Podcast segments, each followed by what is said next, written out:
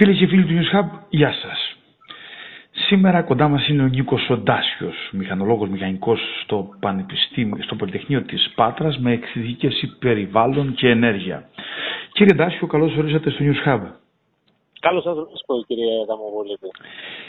Με ένα άρθρο σας που δημοσιεύτηκε πρόσφατα στην εφημερίδα Ρίξη, ε, κάνετε μια αποτίμηση στα αποτελέσματα της απογραφής του 2021 όσον αφορά τα δημογραφικά στοιχεία. Το κείμενό σας ξεκινάει με μια φράση που μόνο αισιοδοξία δεν μπορεί να δώσει, που λέτε ότι οι Έλληνες λιγοστεύουμε. Δώστε μας ένα πρώτο εισαγωγικό σχόλιο για τα αποτελέσματα αυτής της έρευνας. Ναι, αυτή η έρευνα έχει βγάλει πρόσφατα η Εθνική Στατιστική Υπηρεσία τα στοιχεία της απογραφής του 2021 ε, θα αποτυπωθούν ολοκληρωμένα στο τέλος της χρονιάς. Ε, Παρ' όλα αυτά έχουμε μέχρι στιγμής μία ε, τάση η οποία ε, είναι αυτή που είπατε, δηλαδή ε, παρουσιάζει ο γηγενής πληθυσμός μία μείωση στην τελευταία δεκαετία, μιλάμε για την περίοδο της οικονομικής κρίσης, των μνημονίων κτλ. Και, και βεβαίως της πανδημίας που ακολούθησε. Σε αυτή λοιπόν την περίοδο ο ελληνικός πληθυσμός μειώθηκε κατά 380.000 ε, και αυτό είναι ένα στοιχείο πραγματικά ανησυχητικό ε, διότι ποτέ άλλοτε στη νεότερη ιστορία μας δεν είχαμε ε, παγιοποιημένη μια τέτοια τάση μείωσης πληθυσμού σε καιρό ειρήνης. Ε, ε, ε, ενδιαφέρον πολύ έχει στο, στο κείμενό σας ότι έχει ανέβει πάρα πολύ ο μέσος όρος. Λέτε ότι, στο κείμενό σας ότι ο μέσος όρος ε, ηλικίας κυμαίνεται στα 46 χρόνια. Ναι, ναι. Αυτό τι δείχνει; Αυτό δείχνει ότι πίνουμε αν προφανώς δεν υπάρξουν κάποιες σοβαρές πολιτικές παρεμβάσεις ε, να ε, μιλάμε για έναν πληθυσμό ο οποίος είναι γυρασμένος, ε, το οποίο θα έχει πολλαπλές συνέπειες σε όλο το μοντέλο, το οικονομικό, το κοινωνικό. Φανταστείτε για παράδειγμα το πώς θα μπορούν στο μέλλον, και μιλάω για τις επόμενες δεκαετίες, να αντιμετωπιστεί το συνταξιοδοτικό ζήτημα, ε, το θέμα της ε, περίθαλψης και της υποστήριξης των ηλικιωμένων όταν θα μιλάμε για μια κοινωνία η οποία δεν θα έχει νέους ανθρώπους, έτσι, που να είναι στην παραγωγική διαδικασία, που να ε, συντελούν σε έναν υποστηρικτικό κοινωνικό ιστό για τους μεγαλύτερους κτλ. Ε, μιλάμε για μια κοινωνία η οποία επίσης θα έχει στοιχεία έντονα συντηρητικά. Ε, για παράδειγμα, ας πούμε, λέμε πολλές φορές για την ε, βελτίωση των ε, δεδομένων ας πούμε, του κράτους, για την επανίδρυση του κράτους, για μια σειρά από τέτοια πράγματα, τα οποία μπορεί να αποτυπώνονται και να φαίνονται καλά σαν φιλοδοξίες κτλ. Αλλά αν έχεις ένα γερασμένο προσωπικό ανθρώπων, που πλέον ο μέσος όρος ηλικίας ε, ξεπερνάει τα 50 χρόνια, καταλαβαίνετε ότι οι όποιες πολιτικές ε, εξυγχρονισμού και βελτίωση και τα λοιπά περιορίζονται πάρα πολύ. Ε, αυτό λοιπόν είναι μια πραγματικότητα την οποία θα πρέπει να τη δούμε σαν συνέχεια και της προηγούμενης δεκαετίας. Δηλαδή, ε, η περίοδος των μνημονίων επέτεινε το πρόβλημα διότι ε, έφυγαν α, περίπου 630-650 χιλιάδες νέοι άνθρωποι και κυρίως επιστήμονες ε, ανθρώπινο δυναμικό δηλαδή το οποίο θα ήταν πάρα πολύ σημαντικό ε, σε οποιαδήποτε προσπάθεια παραγωγικού εξυγχρονισμού της χώρας ε, λόγω των συνθήκων στην αγορά εργασίας αλλά και γενικότερα των ε, δυνατοτήτων που πρόσφερε η χώρα. Όμως η τάση αυτή φαίνεται για πρώτη φορά ήδη από τη δεκαετία του 2001-2011 όπου και εκεί παρουσιάζεται μια μείωση του πληθυσμού ε, κατά 150.000 περίπου και το οποίο είναι συνάρτηση μιας προηγούμενης φάσης, δηλαδή της δεκαετίας του 80, από τη δεκαετία του 80, όταν για πρώτη φορά ο ρυθμός αναπαραγωγής ε, των γυναικών, γενικότερα των οικογενειών, πέφτει κάτω από το 2%. Ε, να πούμε εδώ ότι μια κοινωνία για να μπορεί να αναπαραχθεί με βιώσιμο τρόπο πρέπει η, κάθε οικογένεια, κάθε γυναίκα να έχει 2,2 ε, παιδιά, κατά μέσο όρο μιλάμε. Εμείς ήδη από τη δεκαετία του 80 πέσαμε κάτω από το 2 και τώρα πλέον είμαστε περίπου στο 1,2, δηλαδή πολύ μακριά από τη δυνατότητα μιας ε, βιώσιμης αναπαραγωγής ε, της, ε, του γηγενούς πληθυσμού, των Ελλήνων. Όχι, όλο αυτό που περιγράφεται έχει ε, πολύ ενδιαφέρον αν το συνδυάσουμε με κάτι που λέτε στο κείμενό σας, με κάτι μια ιστορική αναδρομή και λέτε ότι από το 1821 που έχουμε στοιχεία α, απογραφής δεν έχει σημειωθεί ποτέ ε, λαμβάνοντας υπόψη και τους ε, δύο παγκόσμιους πολέμους, έτσι όπως ε, μας λέτε, δεν έχει σημειωθεί μείωση πληθυσμού. Ε, αυτό, αυτή η πτωτική πορεία των, των γεννήσεων έναντι των θανάτων φτάνουμε μέχρι το 1990 που εκεί λέτε ότι ήρθε να, αυτό το πράγμα να ανακαμφθεί μέσα από το μεταναστευτικό ρεύμα που είχαμε από την Αλβανία και τις ε, πρώην Σοβιετικές χώρες. Μάλιστα.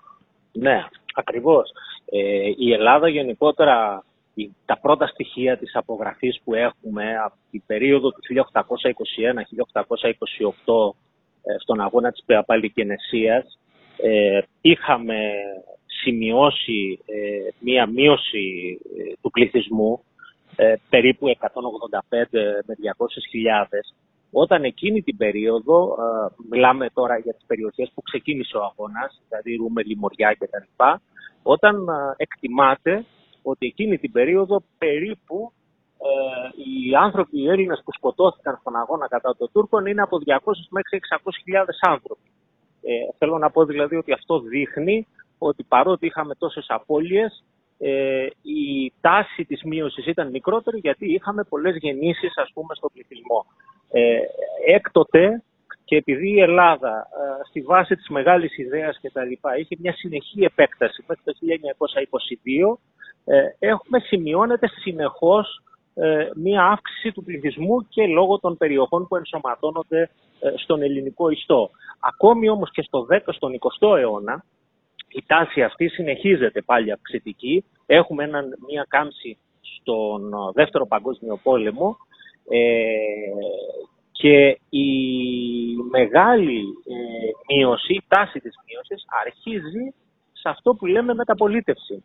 Δηλαδή σε περίοδο ευημερίας, ειρήνης και τα λοιπά που θα περίμενε κανένας μια αντίστροφη διαδικασία και εδώ νομίζω έχει να κάνει με, το, με τα πολιτισμικά ζητήματα, δηλαδή με τον με το πώς οι άνθρωποι ε, αντιλήφθηκαν τη σχέση τους με μια κοινή μοίρα και το πώς αντιμετώπισαν την έννοια της οικογένειας. Ε, στη μεταπολίτευση λοιπόν αρχίζει η πορεία υπτοτική των γεννήσεων, ε, η οποία δεν φάνηκε όμως ξεκάθαρα ε, στη δεκαετία του 90 μετά τα γεγονότα της πτώσης του υπαρκτού σοσιαλισμού. Είχαμε μια μαζική είσοδο νέων ανθρώπων, κυρίως από τις χώρες της Βαλκανικής και της πρώην Σοβιετικής Ένωσης ε, και πολλών ομογενών Ελλήνων κτλ. Ε, ποντίων και υπρασιατών ε, που δεν έδειξε την πραγματικότητα που συνέβαινε στους ε, Έλληνες της ε, κατεαυτό Ελλάδας. Αυτό λοιπόν αποτυπώθηκε μετά το 2000 και μετά τα μνημόνια νομίζω ήρθε και ολοκληρώθηκε πλέον η τάση αυτή και σήμερα νομίζω ότι το ζήτημα το δημογραφικό αποτελεί το κεντρικό, το υπαριθμόν ένα ζήτημα συλλογικής επιβίωσης της χώρας μας. Επειδή είπατε κύριε Δάση ότι είναι και θέμα πολιτισμικό, ε, θεωρείτε ότι αυτό το φαινόμενο είναι ε, ευρύτερα, ας πούμε το συναντάμε σε όλες τις πολιτισμένες κοινωνίες της Δύσης; Ναι, νομίζω ότι η τάση ε, είναι μια μια προφανώς συναρτώμενη ε, σε σχέση με τον πολιτισμό της Δύσης και την εξατομίκευση η οποία συνοδεύτηκε από, το, από την επικράτηση των φιλελεύθερων αντιλήψεων ε, με αποτέλεσμα γενικότερα σήμερα να μιλάμε για μια Ευρώπη η οποία ε, έχει στα 600 εκατομμύρια και τα λοιπά πληθυσμό που δεν είναι μειούμενος. Παρ' όλα αυτά, κάποιες χώρες, όπως για παράδειγμα οι Σκανδιναβικές, η Γαλλία κτλ., ε, καταλάβανε τον κίνδυνο εγκαίρως, ήδη δηλαδή από το 2000, εφαρμόζοντας πολιτικές για την αντιμετώπιση του, της ε, δημογραφικής κάμψης, που ε, πλέον ε, δεν έχει να κάνει μόνο με τη μείωση του πληθυσμού, έχει να κάνει με το γεγονός της ε, σταδιακής εισρωής ε, μεταναστευτικών ρευμάτων και κυρίως μουσουλμανικού στοιχείου, το οποίο ειδικά φαίνεται ας πούμε το μεγάλο πρόβλημα στη Γαλλία, και εδώ λοιπόν και που έχει αλλάξει και την πολιτική ατζέντα, έτσι. Και την ατζέντα, βεβαίως, βεβαίως, ακριβώς, ακριβώς. Και μάλιστα ε, έφτασε να, ο ίδιος ο Φουκουγιάμα, ένας ας πούμε ε, διανοούμενος του φιλελευθερισμού, να λέει πλέον ότι δεν μπορεί να υπάρξει φιλελευθερισμός ε, αν δεν υπάρξει και η έννοια του έθνους κράτους, δηλαδή μιας αντίληψης εθνικής αποστολής. Ε, από μόνος του δηλαδή μια στάση ζωής η οποία εξαντλείται ε, στο άτομο και στην ε, ευημερία και στην καλοπέρασή του και τα λοιπά ε, και στην αγορά δεν μπορεί από μόνη της να αντιμετωπίσει τις μεγάλες προκλήσεις χωρών και υπήρων που θα αντιμετωπίσουμε μέσα στον 21ο αιώνα σε αντιδιαστολή ε, και για τον Φουκογιάν που λέτε, σε, ενώ είχε μιλήσει για το τέλος της ιστορίας, μετά βγήκε τα αναθεώρηση όλα αυτά, όπως πολύ σωστά εντοπίζετε. Σε αντιδιαστολή όμως με το περιβάλλον που υπάρχει γύρω από την Ευρώπη, γιατί εκεί, η Ελλάδα είναι ε, ένα κομμάτι της Ευρώπης και μάλιστα είναι στο σύνορο ε, δύο κόσμων που χωρίζουν με την Ευρωπαϊκή Ήπειρο από την Ανατολή. Σε αντιδιαστολή τα δημογραφικά στοιχεία που υπάρχουν ε, στην Αφρική, ας πούμε, ε, πώς είναι; Ε, ε, αυτό είναι το μεγάλο θέμα που αντιμετωπίζει η Ευρώπη και μάλιστα ε, ήδη υπάρχουν και εκδόσεις βιβλίων στη Γαλλία που μιλάνε για το κίνδυνο της μετατροπής της Ευρώπης σε Ευραφρική διότι μιλάμε για πληθυσμιακές υπερδυνάμεις δηλαδή ο Νίγηρας ας πούμε ξέρω εγώ εσίως οδηγείται στα 600 εκατομμύρια ας πούμε, πληθυσμού. Ε, αν λοιπόν τώρα εδώ ε, δούμε ε, τα επόμενα χρόνια τα προβλήματα, τα επισητιστικά, τα περιβαλλοντικά, ε, οι πόλεμοι ας πούμε, οι περιφερειακοί κτλ. Μιλάμε ε, ότι το ρεύμα είδαμε εμείς το μεταναστευτικό το 2015-2016 μετά τον πόλεμο στη Συρία κτλ. Ε, θα είναι ε, ε, ελάχιστο μπροστά σε αυτό που πρόκειται να συμβεί. Η Ευρώπη λοιπόν θα αντιμετωπίσει προφανώς αυτό το ζήτημα και νομίζω ότι αυτό όπως είπατε και προηγουμένως αλλάζει πλέον άρδιν και την πολιτική ατζέντα ας πούμε στις χώρες. το θέμα είναι ότι η Ελλάδα που είναι η, στα σύνορα των κόσμων είναι η πρώτη χώρα η οποία έχει να αντιμετωπίσει αυτό το ζήτημα και επιπλέον η Ελλάδα έχει να αντιμετωπίσει ε, και την έκφραση, ε, τη διεκδικητική ε, του των Ισλαμικών πληθυσμών που κατοικούν σε αυτές τις περιοχές, μιλάω για τη Μέση Ανατολή, την Αφρική, ε, την Κεντρική Ασία κτλ. Την έκφραση λοιπόν αυτού από, την, από τον Ερντογάν, από την Τουρκία, η οποία χρησιμοποιεί το πολιτικό Ισλάμ ε, στην ατζέντα του τουρκικού αναθεωρητισμού έναντι των Ελλήνων.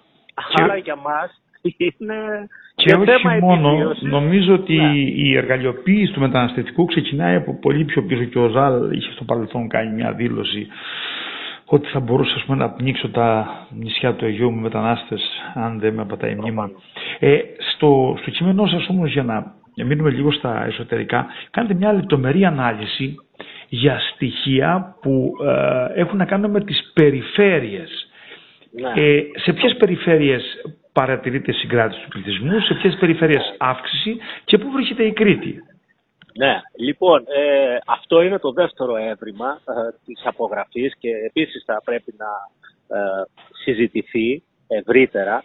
Ε, περιοχές οι οποίες είχαν καταφέρει την προηγούμενη, τις προηγούμενες δεκαετίες να συγκρατήσουν ε, ε, νεότερο πληθυσμό. Ε, για παράδειγμα, ας πούμε, η Κρήτη που αναφέρατε ή το Νότιο Αιγαίο, και που σε ένα βαθμό διατηρήσανε, μπορούμε να πούμε και αυξήσανε το ακαθάριστο εθνικό προϊόν, δηλαδή μιλάμε για πιο πλούσιες περιοχές λόγω του τουρισμού, λόγω ας πούμε αυτού του οικονομικού μοντέλου το οποίο επικράτησε.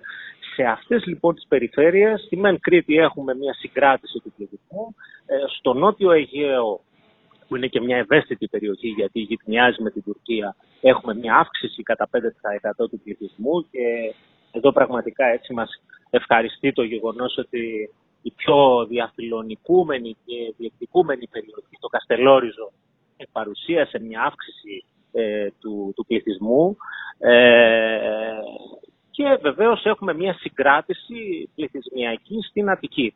Ε, αναπαράγοντας όμως εδώ, και πρέπει να το πούμε, το μοντέλο του αθηνοκεντρισμού, του υδροκεφαλισμού, των περιφερειακών ανισοτήτων. Από εκεί και πέρα όμως, ε, τα ζητήματα είναι ανησυχητικά. Δηλαδή, περιοχές από την άλλη πλευρά, όπως είναι το Βόρειο Αιγαίο, η Ήπειρος, ε, θεωρούνται οι δύο περιοχές οι πιο γερασμένες της Ελλάδας, με την πιο ανομοιογενή πυραμίδα πληθυσμιακή, δηλαδή ε, πολύ λίγος πληθυσμός νεανικός, ε, πολύ ε, ηλικιωμένος πληθυσμός.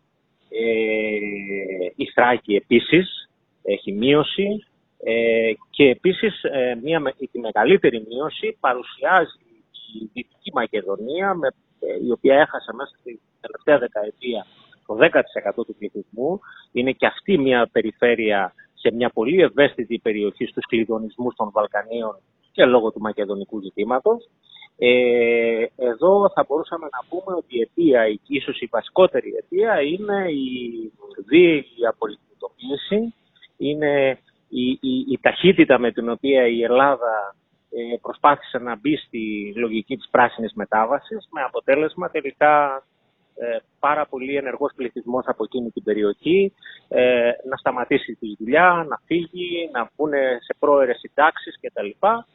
Και αν τελικά ε, έχουμε μπροστά μας μια ενεργειακή κρίση, η οποία επιτείνεται από τους χειρισμούς Πούτιν λόγω του πολέμου στην Ουκρανία, πολύ φοβάμαι ότι η τάση περιορισμού του πληθυσμού στη Δυτική Μακεδονία και μιλάμε για περιοχές όπως η Φλόρινα που περνάει ένα πολύ δύσκολο χειμώνα, ε, θα αντιμετωπίσει μεγάλο πρόβλημα και αυτό θα πρέπει να προσεχθεί ιδιαίτερα από τις ε, κυβερνήσεις της χώρας.